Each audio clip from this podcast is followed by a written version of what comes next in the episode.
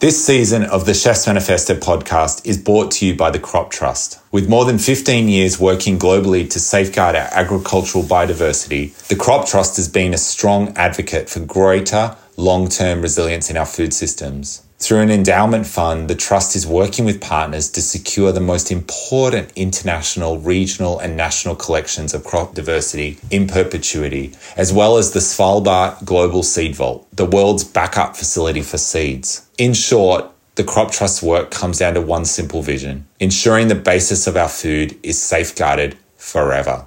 For more information, follow the Crop Trust on Instagram, Twitter, and Facebook, or visit their website at croptrust.org.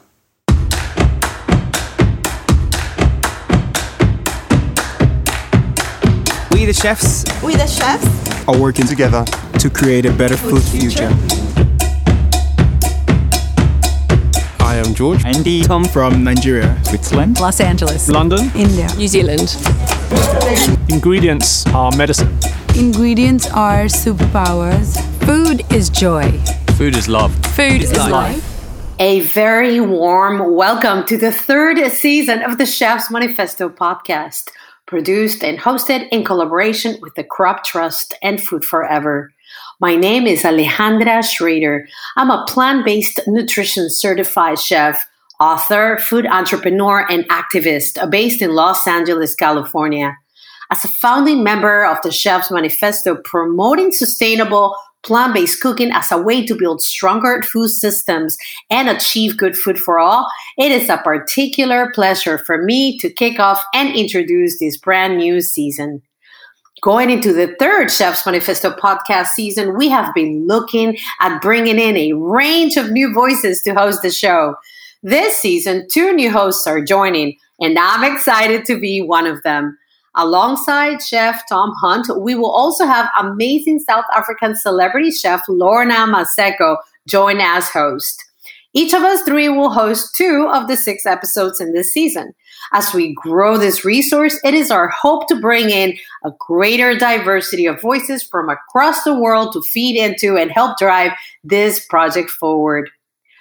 For those of you who are new to our channel, the Chef's Manifesto is a network of 800 plus chefs from 80 countries exploring how to drive progress on sustainable development and on ensuring good food for all.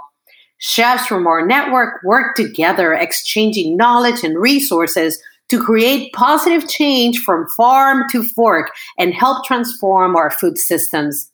In the first season of the podcast, which launched in March 2020, we covered each of the eight thematic areas of the Chef's Manifesto's action plan, including the protection of biodiversity, reducing waste, championing plant based ingredients, investing in livelihoods, respecting the earth and its oceans, and ensuring the affordability and accessibility of food. A few months later, the second season launched, exploring how COVID has affected people and chefs and the hospitality industry in particular all over the world. In four episodes, we discussed how food production has been affected by the pandemic, the stark inequalities exposed, and what the future holds, how chefs can stay strong and build back better. This new third season will focus on one particular area of the Chef's Manifesto the protection of biodiversity. In each episode, we will spotlight one diverse and resilient crop from millet, sweet potato, and wheat to coffee, potato, sorghum. And we will be talking to chefs who are working and cooking with those ingredients and to experts who gives us valuable insights from a scientific perspective. So let's begin. Today, we want to look at the potato, by far the most important non cereal crop in the world.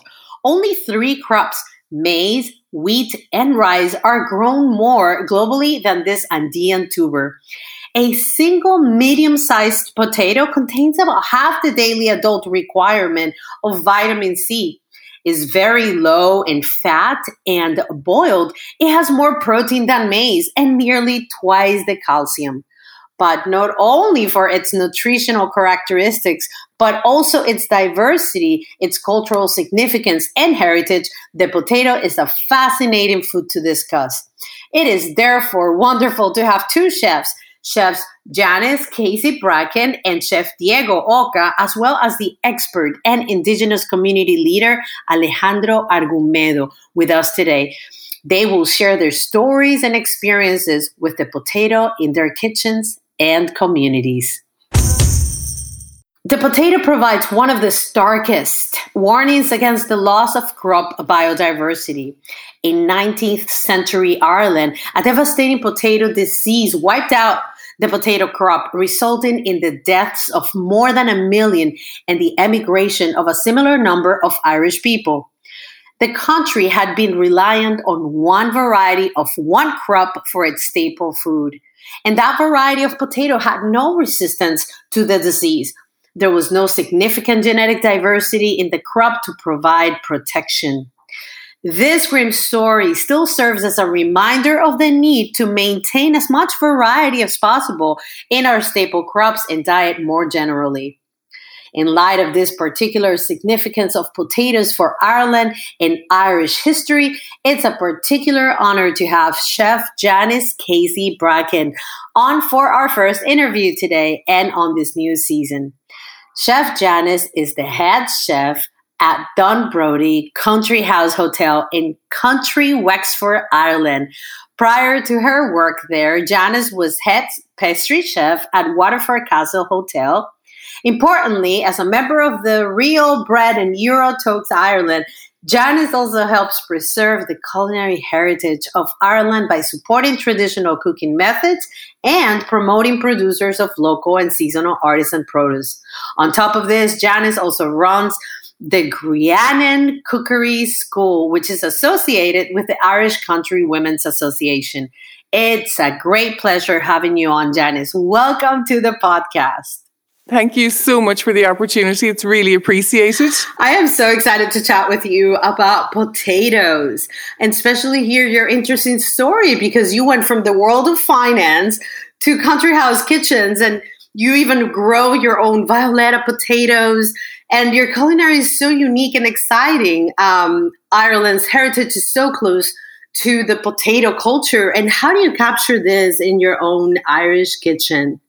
Well, so I suppose when you kind of think of Ireland, a lot of people think potatoes, leprechauns, things like that. So it, the potatoes are really, really important to us. Obviously, they're not a native uh, vegetable that we grew here. Obviously, they were brought over to us, but we have kind of adopted them and made them our signature dish. We're coming into a really special time here. Um, it's Halloween is approaching, and our whole traditional festival of of Samhain, which is the Gaelic for Halloween, our traditional food and fare that we make would be called cannon, which is like a mashed potato with uh, cabbage. There would be uh, potato farls, um, like you know these like apples and grated potatoes and mashed potatoes.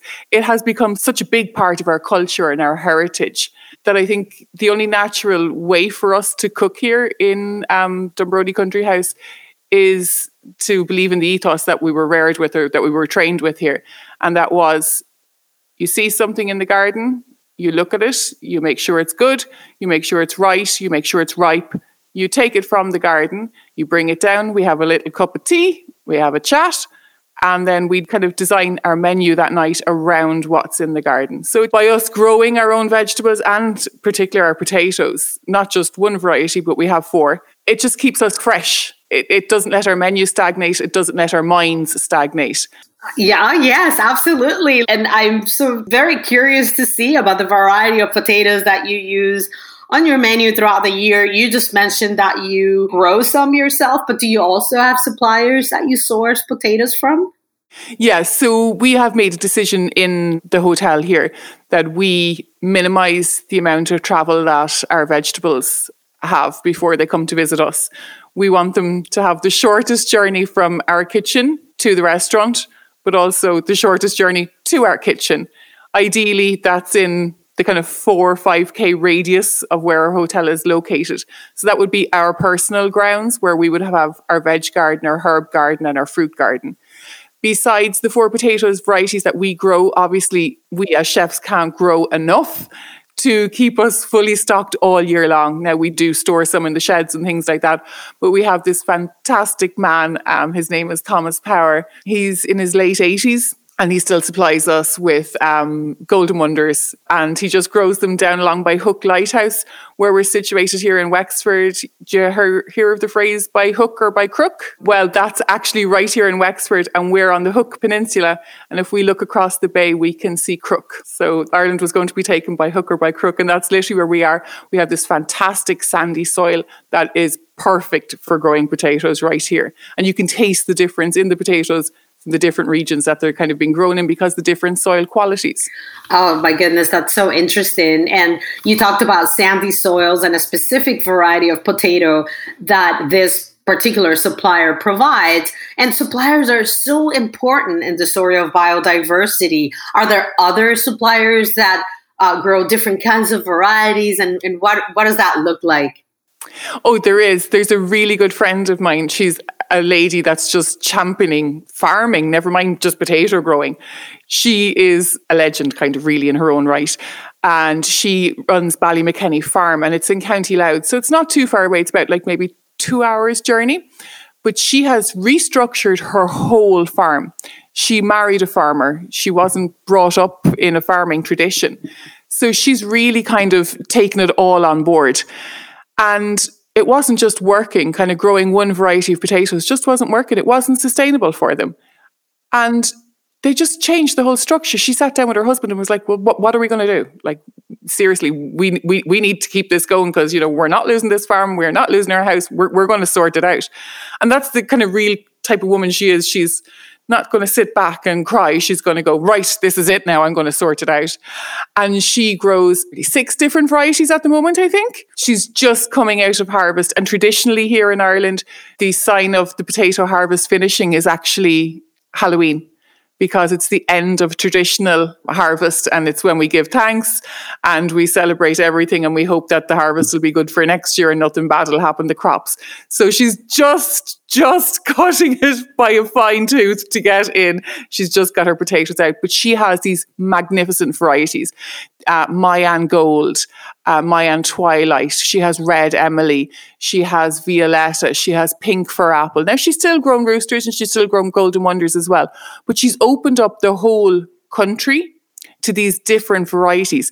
And each variety has a different texture, a different flavor, a different profile that goes with it. So, like, some are beautiful for roasting, some are beautiful for boiling. Some of them you don't want to touch. You just want to put like a half pound of butter on top of it and just sit there with a spoon and just pop it into your mouth.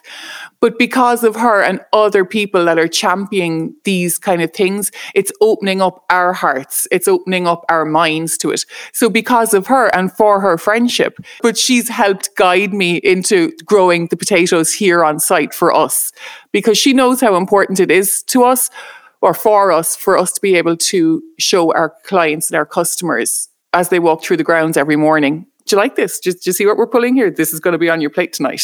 It, it's a very important part of our story and for us to bring the food to life for people, for them to have a memory of their granddad growing potatoes at home and something that's been lost out in our generations. For them to come down to the hotel and we're standing in the garden and, and they think we're gardeners or, you know, somebody on work experience. And then they start chatting to you. And I'm like going, oh, yeah. And, you know, like, this is actually in your starters tonight. They're like, did the chef tell you that? And I'm like, yes, she did. and it, like it starts a whole conversation and it brings them into the kitchen. Like obviously pre-covid we have an open kitchen we have an open door policy. Anybody that wants to see what we're doing come right in. Like talk to us. We're, we're, here to help. We should be part of your experience as well as the serving staff should be part of your experience. There's no big secrets. Come ask us. All we want to do is share our knowledge because it creates a whole new stay for those people. It creates a whole new memory. And they kind of go home and a lot of the time, like we'll give them seed potatoes to take with them. Like if we're planting, you know, it's like, here, come here. When you check out in the morning, come down, knock on the kitchen door. I'll have something for you. We'll give them little packets of seed potato and say, right, there's your Dunbrody memory now. You come back next year and you you you bring your spuds back and I'll cook them for you and we'll see who's doing it better. It's it's a, a game, I suppose. It's fun, but it also helps them understand that there's not just the Kerr Pinks, the Golden Wonders, and the Roosters. It opens up their minds. They go home and they plant a few, maybe even the violet or, or the pink fir apple, and they're talking to their neighbours. And their neighbours are going, Well, what's that? Oh, no, I tell you what, she said, don't roast those. Do you know what she said to do with those? Now, don't make chips with those, just boil them or steam them. And in turn, just by Maria helping us plant here or giving us the knowledge to plant here, we're able to, to in turn say we could have 70 guests a night here in the hotel, like a small luxury hotel. But if we say that and maybe only five people listen, that's five people every seven days that are listening. The hotel is open 50 weeks a year. That adds up. So it might seem like we're not spreading a message, but by Maria speaking to me and by me speaking to our customers and our staff, the message is getting out there. Might be slow, but Rome wasn't built in a day.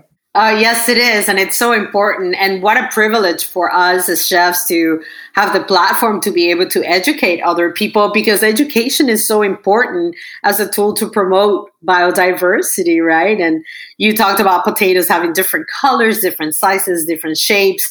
And um, and and it's such a great thing that you get to feature different kinds of potato in your dinners and in your menus what are the different reactions that you may get from diners from the different ways of preparation and all the different potatoes that you may use a lot of funny reactions, especially to the Violetta potatoes. Irish country people going to a country house are not expecting a purple potato in their veg pot. Is it bruised? Um, did something happen it? Did it grow wrong? Did you cook it with beetroot? Is that why it's that colour? Um, I don't think that's right. Will you send that back to the kitchen? Like what you do? we can talk and we can tell them and everything, but you know, purple isn't a natural colour that people associate with potatoes. So we took it and we said we'd do something else with it. So we took our violetta out and we, well, A, we press some of them. So we make our own potato starch. And the other part then that we do is we pickle them and preserve them so that they're going through our starters. So we found that by putting a small amount of the violetta through our salads, like with our pearl barley and like our elderflowers and our vinegars and things like this, that people kind of went searching for it inside in their salad. It became a little kind of a game. And it's, oh, look, I found the purple part. Oh, yeah, yeah, that's the potato. Yeah, yeah, I know. They said there was going to be purple potatoes. But if we had produced them to them as a veg in their side pot, no. When it was became a game and there was a little part, they're not afraid to taste something small and they're not going to ruin their meal or their, their starter by having a tiny bit. And if they don't like it, they can push it to the side. But what we found was they were enjoying it and they were coming back and going, Can I have a little bit more of that? Have you anything else with that? We had one person that had the preserved potatoes with his cheese and he really enjoyed it. Yeah, preserved Violetta potatoes go really, really well with whiskey infused blue cheese. Yeah, what a fun way to plant a little seed of curiosity in your customers and your diners uh, by introducing them to something new. But I love the story about the salad and t- trying to go on a little treasure hunting. Um, and speaking of curiosity, like how do organizations like the Chef's Manifesto encourage you and your curiosity in this field? Well, I suppose I had never heard of Chef's Manifesto until um, Conor Spacey had tagged me and said, This is something you need to get into. This is something that you're going to enjoy. And this is something you need to open your eyes to. Now, he said it in a much nicer way than I just put it. Um, but he was so, so right.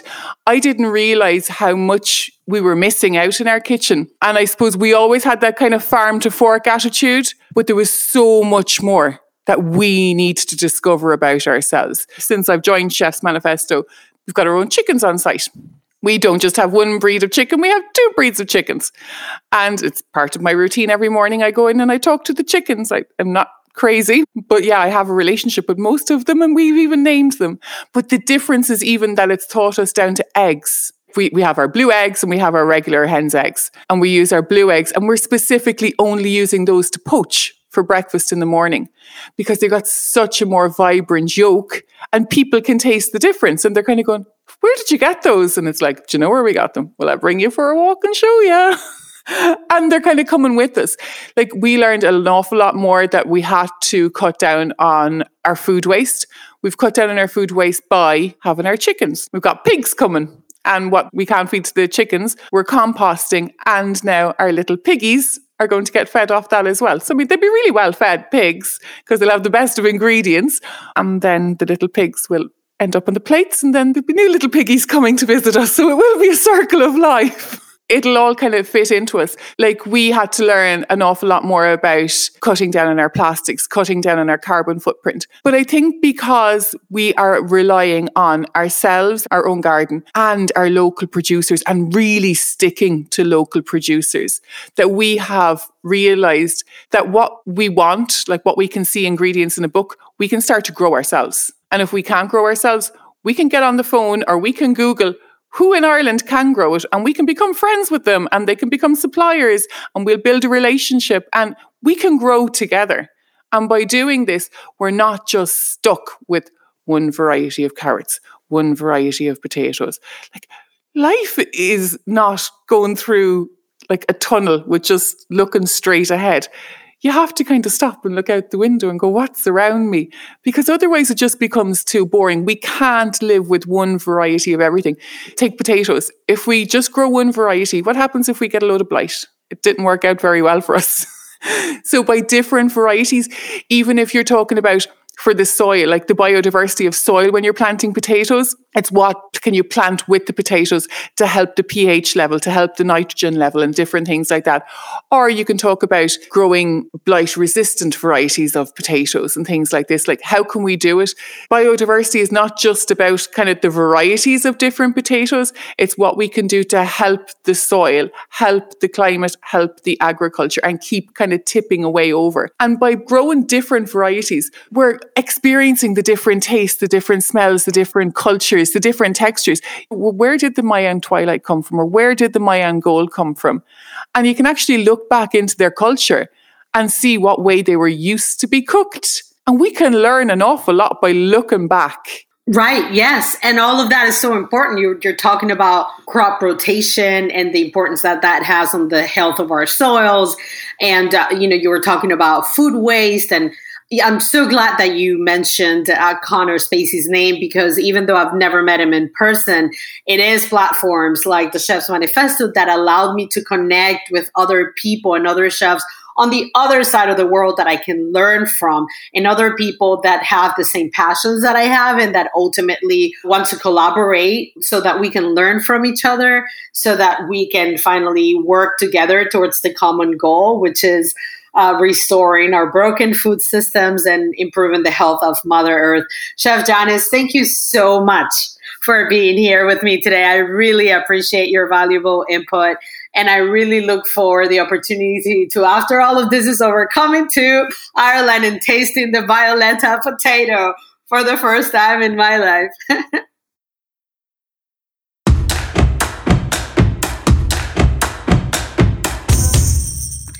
Our second guest today is Chef Diego Oka, executive chef of Mandarin Oriental's La Mar.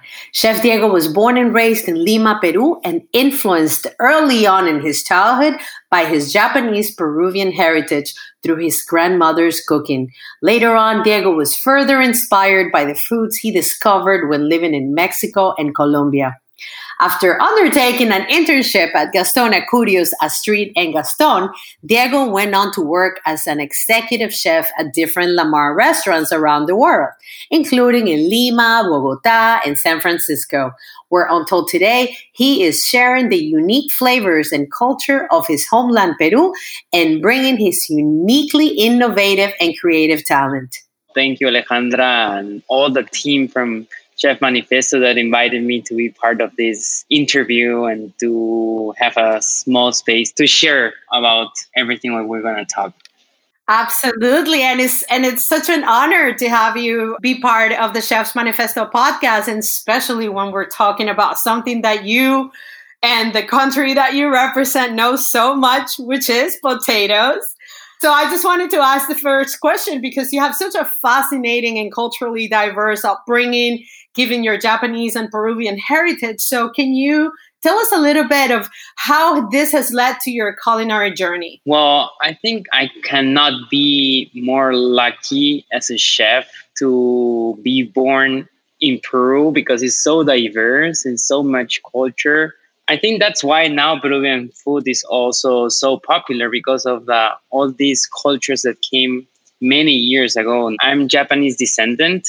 I'm the third generation of uh, my grandparents came from Japan to Peru. But imagine Peru is the second largest migration of Japanese community in the world. No, the first one is Brazil, that is much bigger. But in Peru, there's much more Chinese, Spanish, Africans, Italians. Those are like the five big cultures that influence the country and especially the food. And so, as a chef, being part of a diverse country and a super rich soil and sea, I think as a chef, I cannot ask more. Oh, and I couldn't agree with you Yeah. more. I mean, I'm from Venezuela, but part of my heart is uh, it's in Peru. One of my culinary mentors is Peruvian, and I have been able and very lucky to visit Peru and uh, and to be in festivals like Mistura, Amazing, right? are such powerhouse, uh, re- you know, for the region. And uh, so I know a little bit of what it is like to to you know to be in a festival and seeing the large variety of potatoes all over. But I want you to tell me what is it like to walk into a market in Peru? and I think if you you know a Peruvian, the first thing we're gonna talk is always food. Oh yeah, absolutely, absolutely. And with all the diversities, like you were saying, like the chifa and the Nikkei, yes, and as you should, as you should.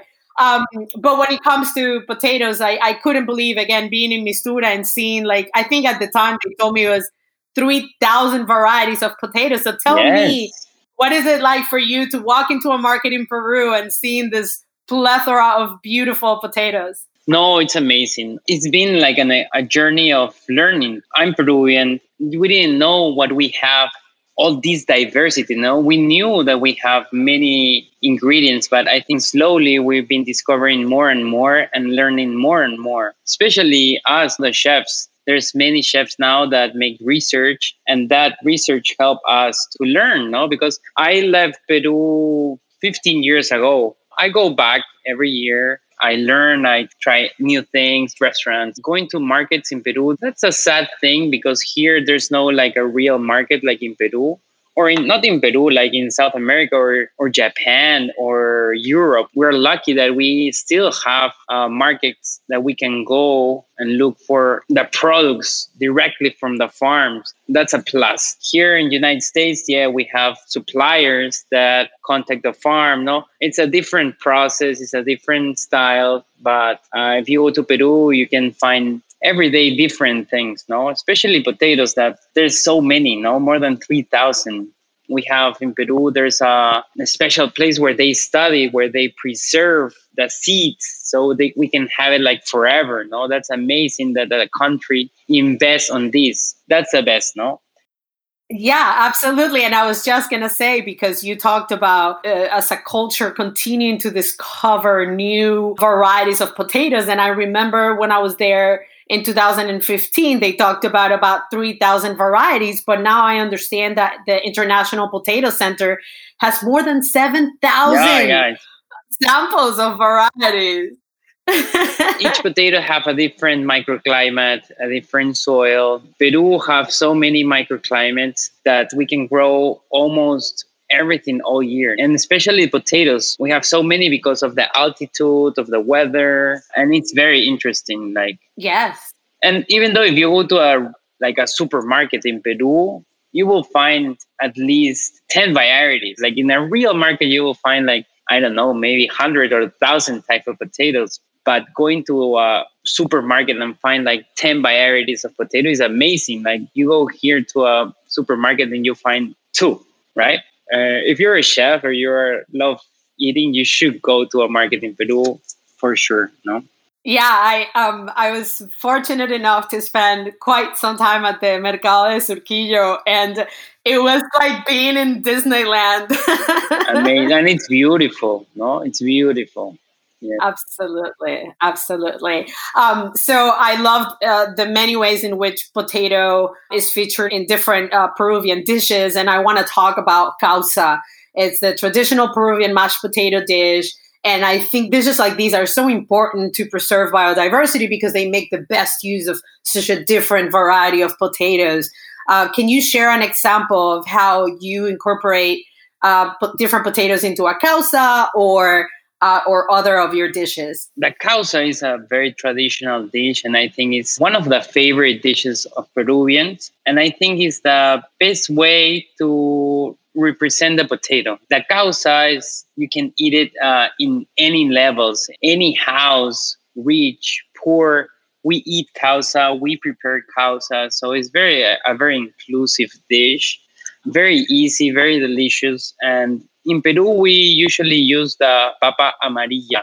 You know, when we have restaurants now, I'm in Miami we have to adapt. It's better to use local products. And if it works, of course, we're not gonna find the best Peruvian food in the United States. You find it in Peru because it's not only the potatoes, the garlic tastes different, the onions taste different. So there are many things that make Peruvian food so special in Peru, no? Here in Miami, United States, we try to adapt and to get as closer as we can to the real flavors. For example, here I use Idaho potatoes because for the causa, we need a dry potato. In Peru, we boil the papa amarilla, but here, if we boil the Idaho potato, it will absorb too much water and it will not be dry. So here we steam it and it worked perfect. No, the texture of the Idaho potato works for the causa. We can find Peruvian potatoes here in United States, but you can find it dry, that is to make like stews. It's called papa seca. And then you can find it like peeled and frozen. So it's very difficult when it's processed like that. But to deep fry the papa that came frozen is delicious, amazing. Amazing because when the potato has been freeze, the content of water from the yellow potato melts. So now we have like a pure dry potato and to fry it is amazing, crispy. And we serve it here in the restaurant. But to make causa, it doesn't work. And then we have the other potato that is the papa seca that is being dry in the mountains and then packaged and ship it here. We have to rehydrate the potatoes and we use to make carapulcra that is with chocolate, peanuts, ajipanca. Yeah, we, we try to bring as much of the Peruvian flavors we can here to the restaurant. Right. And I'm so glad that you talked about Carapulcra. I'm a big fan, you know, and you talked about the challenges of, of cooking Peruvian food while being in Miami. And you run such a successful uh, restaurant, Peruvian restaurant, La Mar in in a, in a place where you may not have access to all the ingredients that you normally use including potatoes. And so being able to manage to create like the same authentic dishes uh, working with sustainable ingredients how, how is that challenge? Like to try to replicate the closest authentic flavors not having access to all of what you need. You have to make it unique we don't want to make the same same flavor of what you find in Peru, no? Because in Peru also each family have their own recipes. For example, like the ceviche you eat in Peru, and La Mar could be different, like uh, a Peruvian family or another restaurant. Yes, we have traditional dishes, basic ingredients, but each person, each chef, each family puts their own personality or uniqueness to the dish without disrespecting the traditional ingredients. I lived four years in Mexico, two years in Colombia, two years in San Francisco, and now I've been living here seven years. And each country, you learn how to adapt and to get closer to the real flavor. No, for example, in Mexico, we used to mix chile manzano and chile habanero to make a closer taste to ají amarillo. It's not the same but you have to adapt you have to mix if not it's not fun no right and you know we as chefs have to you know get creative but also think about biodiversity and and and figure out ways to promote the local ingredients that are available to us. And you talked about the papa amarilla, you talked about the papa seca, but in my head, I keep thinking about the beautiful colors that you see in Peruvian potatoes the purples, the reds, the yellows. Um, how are you able to replicate some of those colors or textures with the local potatoes that you have available here in the United States? In California, they grow the marble potatoes and the finger potatoes. Those are Peruvian seeds. That's why you now you can find in the market and they're very popular. These purple, red, beautiful potatoes. So we use those. You know, Florida doesn't grow potatoes; it's more citrus. So yes, we use uh, California potatoes to adapt to those. But it's very difficult to make the same in Peru and here. We also have to be conscious that it's not going to be the same. It's going to be different, and that makes unique this restaurant and each restaurant that we have around the world. Right. Right. Uh, yeah, absolutely. And we do the best that we can. And a lot of times I know for myself, I can be so jealous of my own culture and I want to be as close as I can possibly do it. But um, to be a real ambassador of our culinary heritage, uh, we also have to be able, like you say, to adapt and to um, and to utilize what's available to us. And that's the beauty, not to mix, respect, the ingredients, everything. I feel like we have learned some of that from our own ancestors, incorporating, you talked about like the Japanese or Chinese culture, but use Peruvian ingredients and have like like I mentioned earlier, like the Nikkei or the Chifa culture. And and that and that combination of flavors it's always a, a, good thing at the end. Yeah of course no? Like in peru you know chifa no? This is a, the chinese peruvian restaurants. Like for example we serve chaufa rice here. It's a fried rice for us peruvians we see that and we say yeah that's peruvian no but for other people that doesn't know much about the peruvian culture they say oh this is a chinese dish but we adapt those flavors, those techniques, even though it doesn't look Peruvian, but they are. They're part of us. Oh, yes, they are. Yes, they are. Oh, Chef Diego, I am so grateful for your willingness to be part of the Chef's Manifesto podcast. And thank you. I've learned so much from you, and I'm so inspired by your work. And I'm so proud uh, that you're representing the Latino culture in America. So thanks again uh, for being part of our project. No, thank you very much, and see you soon.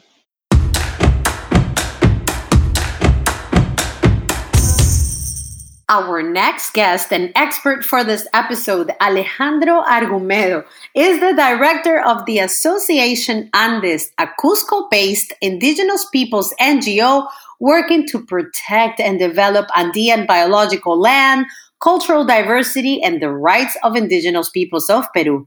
Alejandro was born in central Peru to an indigenous Quechua farming family where he grew nurtured by the herb perfumed aroma of his grandmother's cooking and the teachings of maize and potato fields.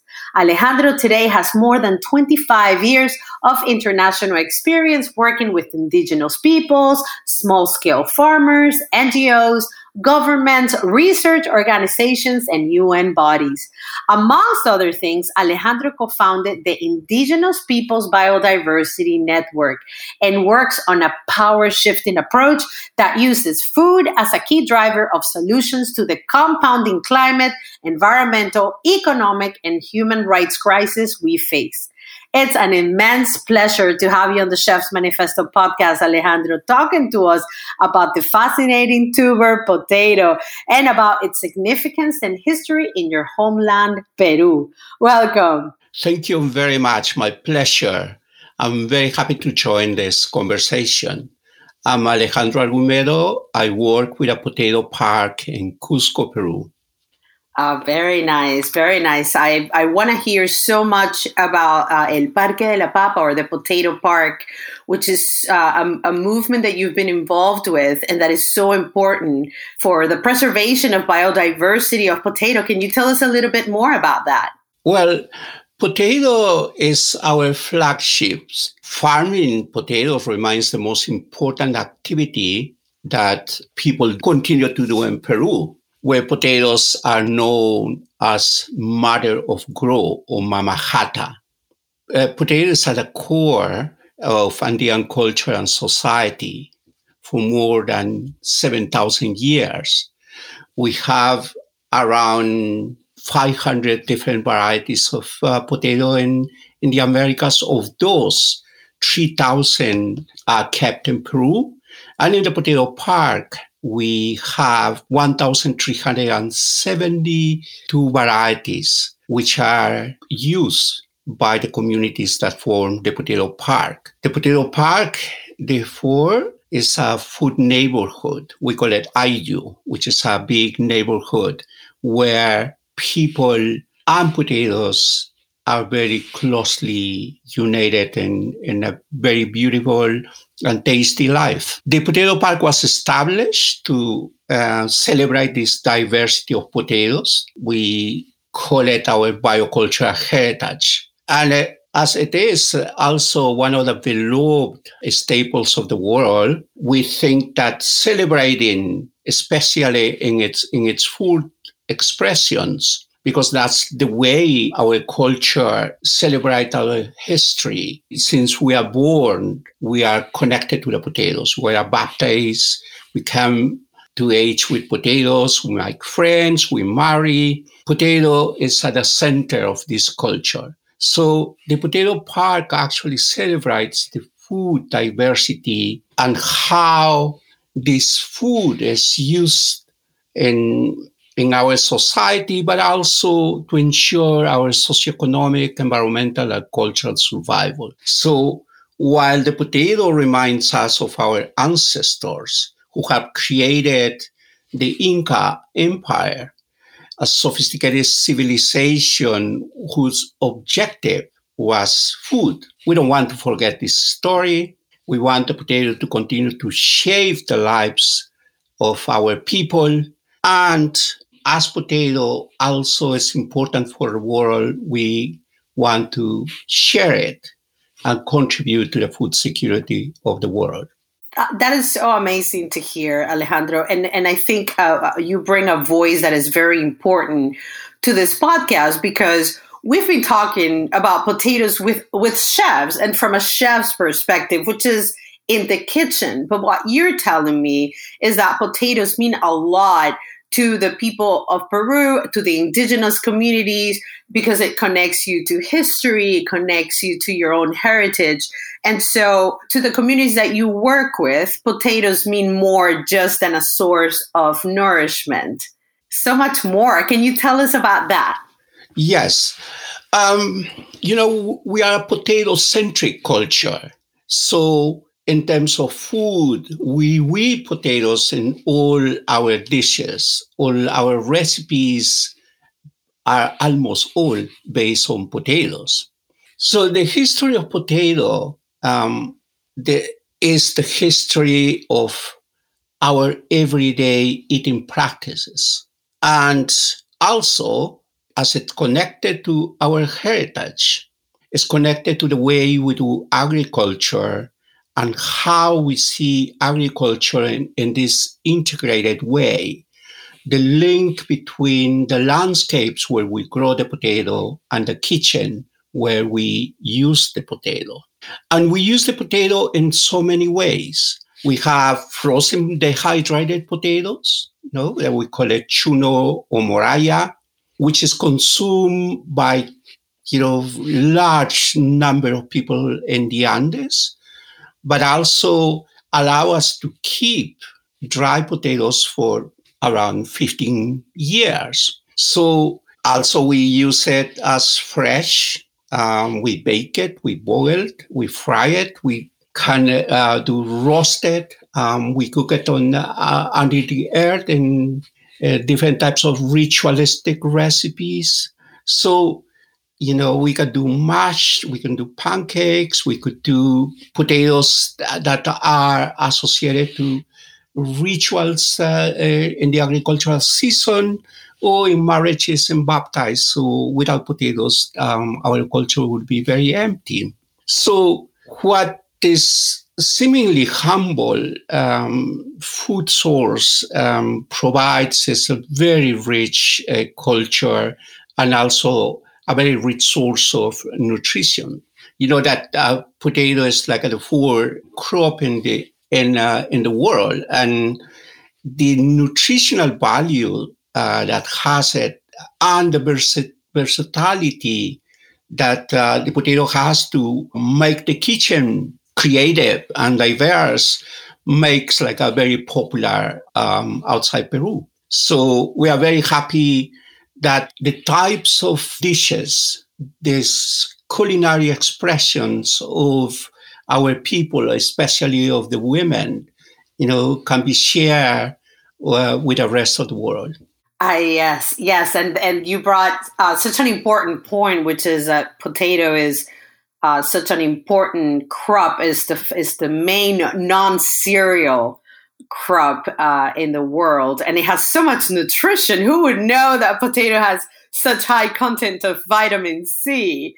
and and so that makes it extra special and with the large variety available it's just such a an amazing crop to celebrate i want to ask you what would you say to chefs to inspire them to encourage the crop and conservation and biodiversity of potatoes and to keep promoting the potato as such an important crop I think the secret here is to link it to diversity. When, uh, for instance, in the potato park, our mothers, grandmothers, sisters, wives, you know, the women, and also the men know how to use each one of the 1300 varieties combined with other food uh, crops, be it in the salad, be it in uh, you know, a, a roasted.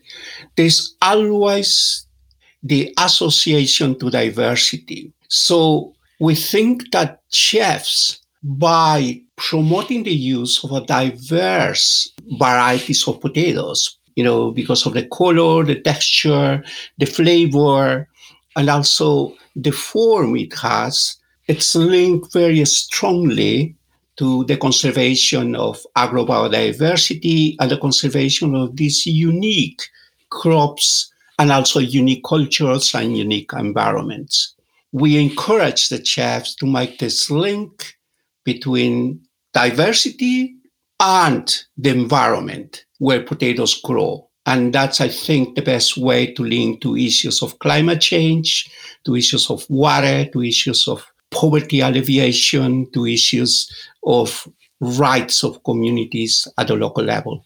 That is such an empowering message and one that I'm sure taking with me. Thank you, Alejandro, so much for your time and for sharing your wisdom. I appreciate the work that you do. And I really look forward uh, to a future opportunity to talk to you more about potatoes and many other crops and biodiversity. Thank you so much for being here. Thank you very much.